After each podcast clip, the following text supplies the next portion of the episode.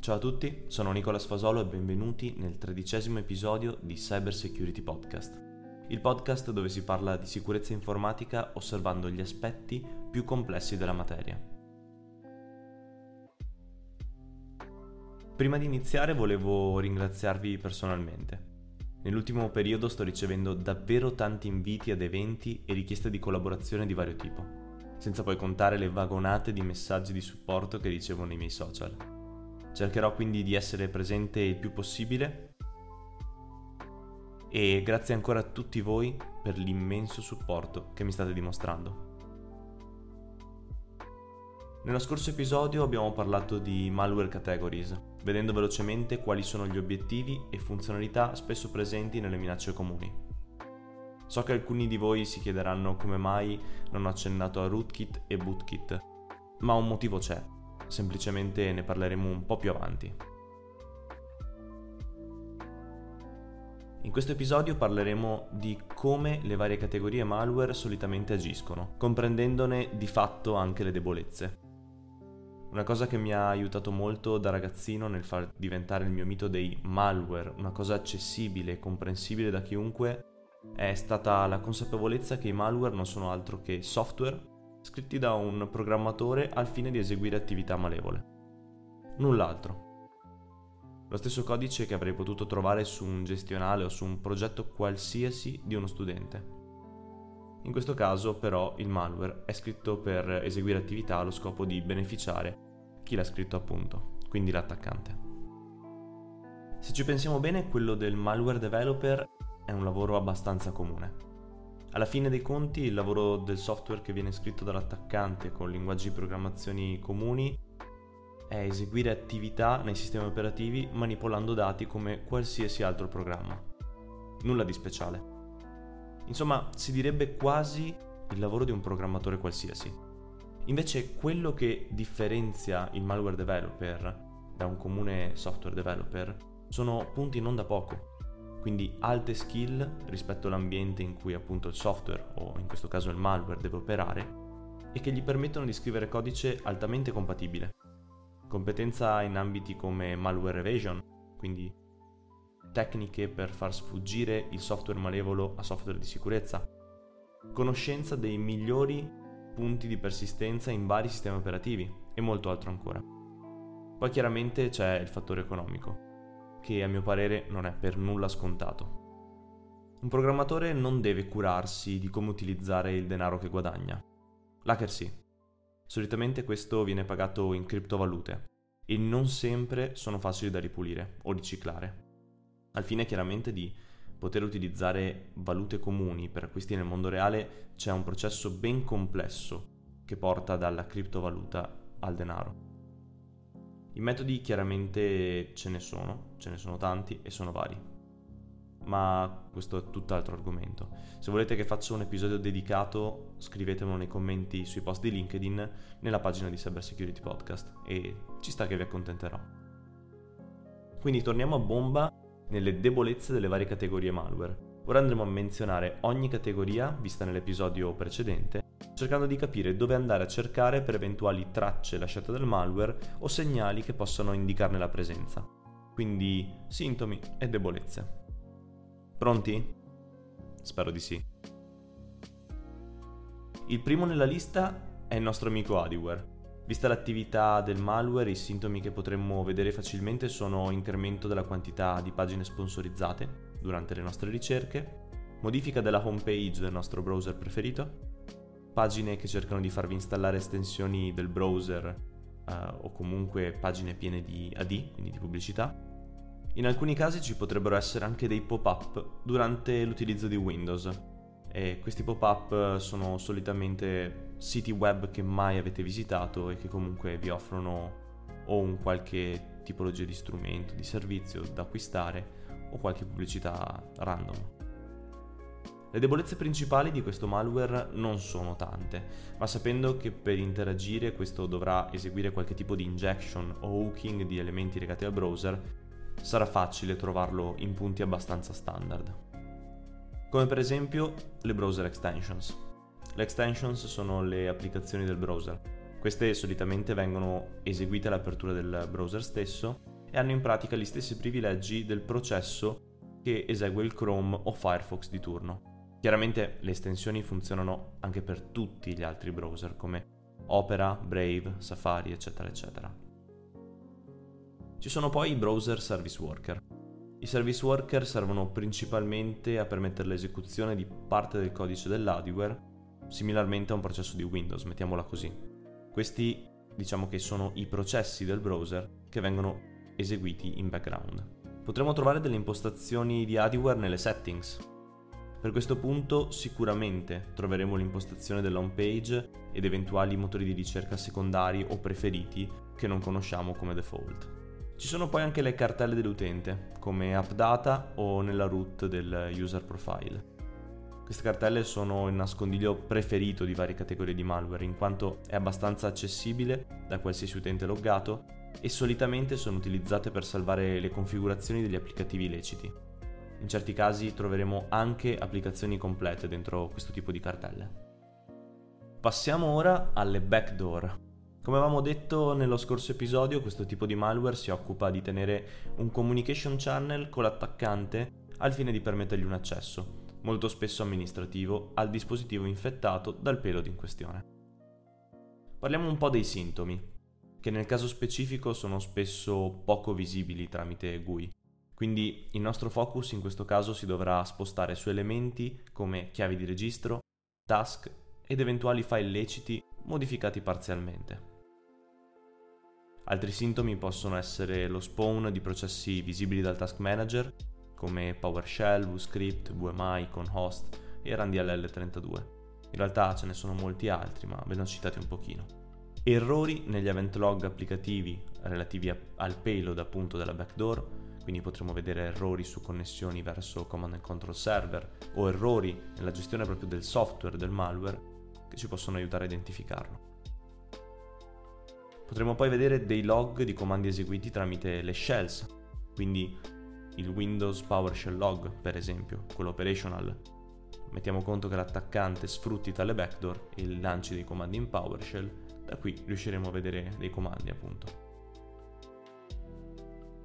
Potremo vedere poi anche delle connessioni persistenti di processi a command and controls. I command and controls chiaramente possono essere CIP o FQDN e questi sono visibili tramite netstat o TCPview. Poi chiaramente ci sono tutti gli altri tool come quelli di sysinternal che possono darvi una mano a identificarli. Per quanto riguarda le debolezze di una backdoor il discorso è abbastanza breve. Anche questa categoria non presenta molti punti deboli, ma possiamo sfruttare la sua funzionalità principale a nostro vantaggio. Ovvero la possibilità di generare collegamenti persistenti verso un command and control remoto al fine di dare l'accesso all'attaccante. In questo caso per identificare il payload sarà necessario monitorare il traffico tramite un firewall o internamente al dispositivo tramite un qualsiasi process monitor al fine di identificare le connessioni indesiderate individuando così il processo malevolo e i suoi parent process. A questo punto sarà necessario analizzare la catena di esecuzione del processo incriminato per capire appunto qual è il parent process che verosimilmente sarà inserito in una qualche persistenza, sia essa semplice o avanzata. Ora tocca ai file modifiers. Questa tipologia di malware è una delle più difficili da rilevare ed i sintomi sono solitamente esecuzione di programmi diversi da quelli volutamente avviati e il cambio di hash relativo a scripts o file già presenti nel sistema coinvolto. Le debolezze invece in questo caso stanno molto nel come il payload opera e quindi in base al codice con cui è stato scritto troveremo punti deboli in elementi come la persistenza del payload principale, che può essere vista chiaramente tramite un semplice autoruns, o processi malevoli non riconosciuti, questi possono essere eseguibili o DLL iniettati in altri processi legittimi. Nella mia esperienza minacce di questo tipo ho notato che usano spesso process hollowing per caricarsi in memoria o DLL hijacking. Siamo quindi arrivati ai bots. I bots per nostra fortuna sono rilevabili in diversi modi. Chiaramente dipende in che dispositivo questi operano, però in linea di massima sappiamo una cosa. Devono comunicare con un CNC per ricevere istruzioni. E con questa premessa parliamo dei sintomi. Il sintomo principale è il traffico non riconosciuto da parte del dispositivo infetto. E qui, per rilevarlo, ci vogliono almeno uno dei seguenti elementi. Un buon monitoraggio del network, magari anche con qualche anomaly detection, e dei device di sicurezza come degli intrusion detection system e next generation firewall funzionali. Dico questo perché la rilevazione del payload non sempre è fattibile con le metodologie convenzionali, in quanto Molto spesso i bot sono inseriti all'interno di IoT, in cui non è così semplice accedere al sistema operativo core per eseguire triaging. I bot però hanno anche una debolezza importante. Se non comunicano con internet e o altri bot sulle porte da loro scelte, questi non eseguiranno alcuna attività. Quindi anche in questo caso una buona segmentazione del network e delle policy di navigazione stringenti potranno evitare che queste minacce riescano nel loro intento. Alcuni di voi penseranno sì, però se si salvano dei comandi in cache, possono eseguire quelli. Certo, però non ce ne saranno di nuovi. Saltiamo ora agli exploit kits. In questo caso i sintomi sono semplici alert dei sistemi di sicurezza in quanto essendo tool utilizzati dagli attaccanti per eseguire attività all'interno dei sistemi compromessi, con grande probabilità le firme saranno note o perlomeno il comportamento assunto dai processi che li utilizzano dovrebbero essere rilevati dagli EDR tramite firme comportamentali. Gli exploit kits non hanno debolezze particolari, direi, sono già abbastanza deboli di loro natura, in quanto avendo al loro interno diverse firme di CVE la loro rilevazione è abbastanza facile. Eventuali firme, anche se offuscate all'interno di file statici, non potranno essere nascoste durante il loro utilizzo, in quanto per essere utilizzate realmente dal payload dovranno essere deoffuscate o comunque rese abbastanza chiare in memoria dal payload stesso. Ci sono poi gli hack tools. Questo tipo di minaccia non causa sintomi prolungati in quanto la loro azione è spesso visibile nel momento dell'esecuzione. Solitamente un hack tool può generare allarmi nei sistemi di sicurezza in due modi. Le firme sono conosciute e quindi IDS, DR o qualsiasi altro software riesce a rilevarli. Un altro caso potrebbe essere che l'esecuzione porti a un pattern d'esecuzione sospetto e di conseguenza il processo che ne ospita l'attività viene identificato, quindi generando alerts di vario tipo e genere. Mi viene in mente per esempio un PSXEC. Tutto ciò accade solo se le suite di sicurezza vengono configurate correttamente, che sì, Sembra un argomento scontato, ma così non è. In diverse casistiche relative a incidenti di media o grande entità mi trovo in situazioni al limite del ridicolo, in cui un semplice checkbox avrebbe potuto salvare milioni di euro in danni. Ma meglio che torniamo a parlare delle debolezze degli hack tools, va? Per esempio una debolezza specifica per questo tipo di payload o strumento, è difficile chiamarlo payload, è la pattern comportamentale.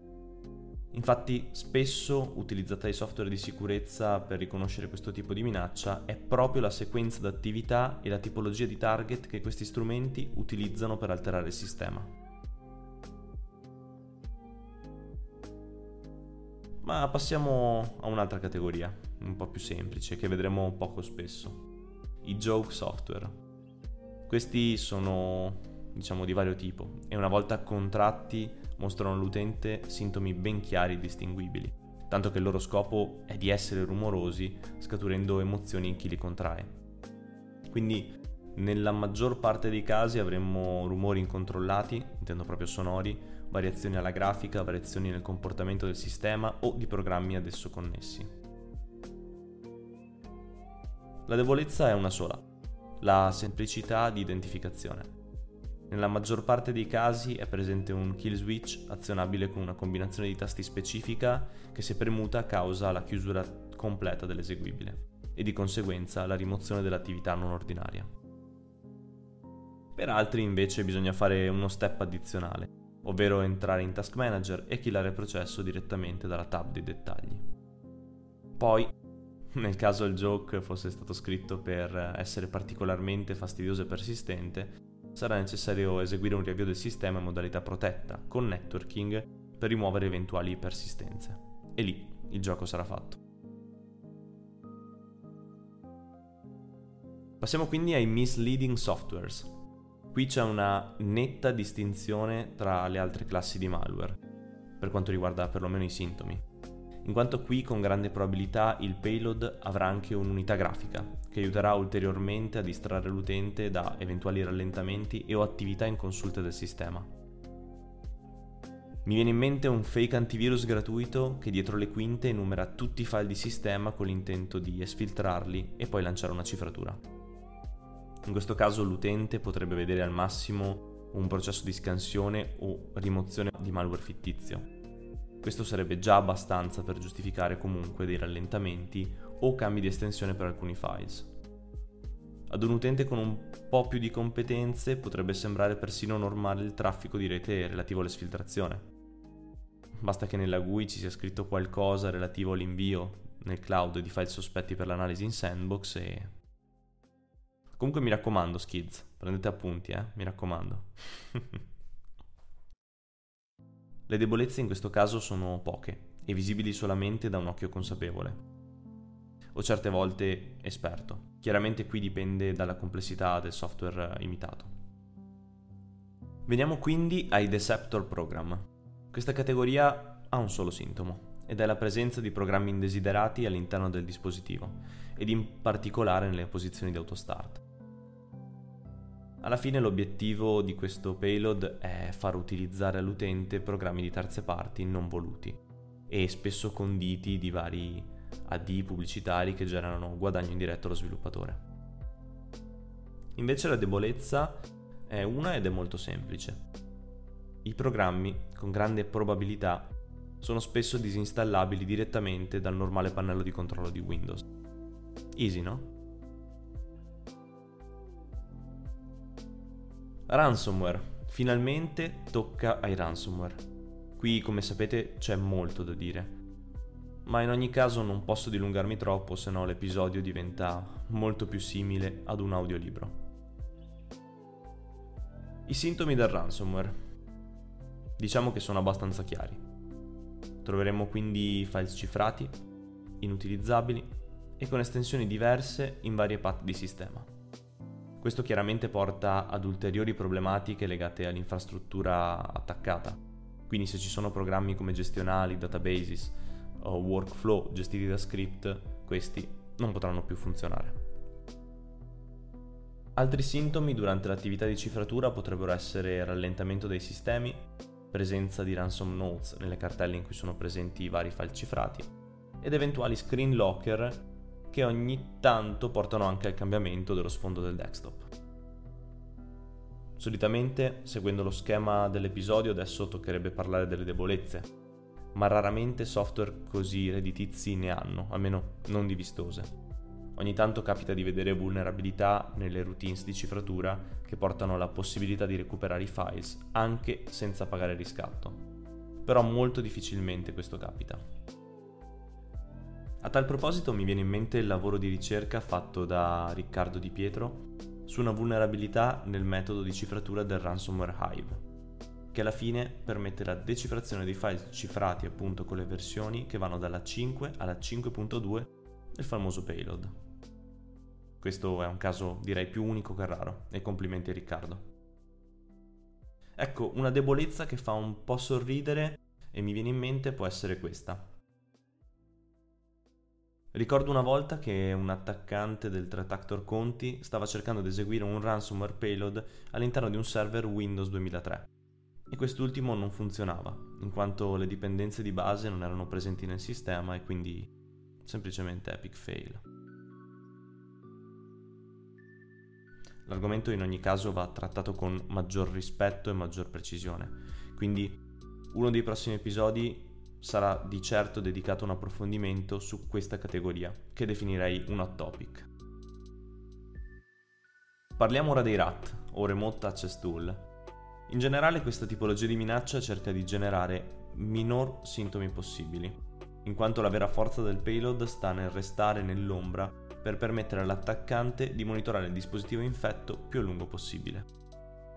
Eventuali stranezze che potremmo rilevare sono lieve lentezza del dispositivo, nel caso l'attaccante eseguisse operazioni che richiedono un certo sforzo da parte dell'hardware, o la presenza di processi non riconosciuti in esecuzione, anche se questo vale un po' per tutti i malware. Senza dimenticarci però delle persistenze. Anche la presenza di software non riconosciuta in posizione di startup può essere un sintomo molto importante. Ritornando però a dire che anche questo punto vale un po' per tutte le categorie di malware. Per quanto riguarda le debolezze possiamo rifarci a quanto detto per appunto le altre categorie, ovvero collegamenti persistenti a command and control e persistenze sparse tra task, chiavi di registro o startup folders. Quindi saltando un po' di tipologie di malware abbastanza standard a mio parere di poco interesse, andiamo a parlare direttamente dello spyware. Lo spyware, come detto nell'episodio precedente, può essere contratto in varie forme quindi, in base alla tipologia di implant contratto, questo assumerà varie debolezze e causerà più o meno sintomi di infezione.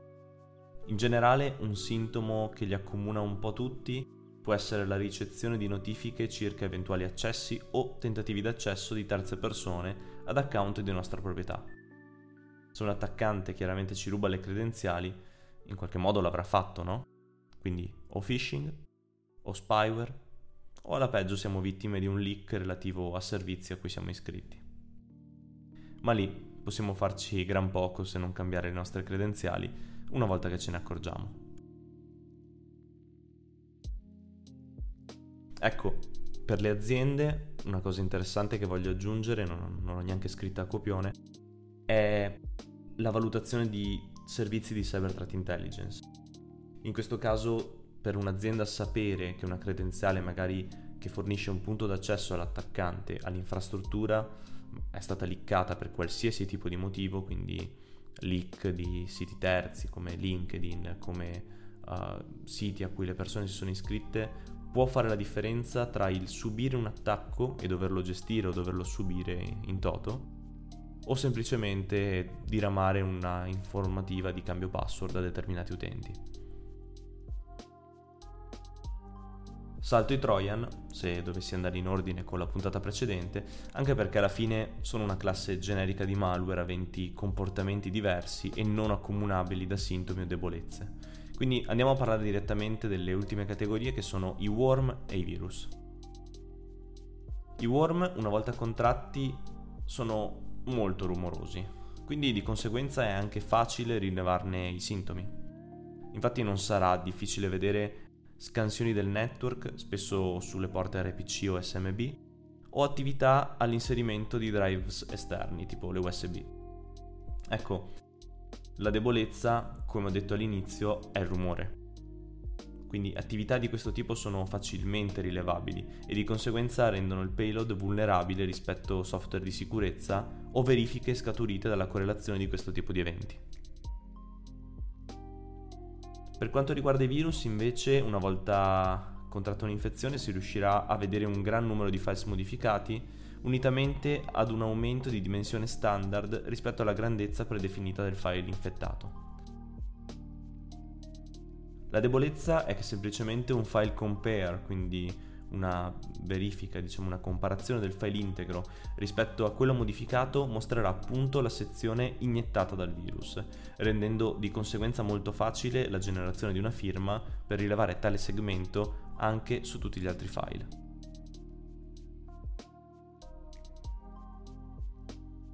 Anche questo episodio è terminato e se vi è piaciuto aiutatemi a diffondere la consapevolezza cyber tramite la condivisione di questi episodi che ritengo importantissimi per far sapere a tutti cosa c'è lì fuori, pronto a far danni alle nostre infrastrutture informatiche. E nel prossimo episodio di cosa parliamo?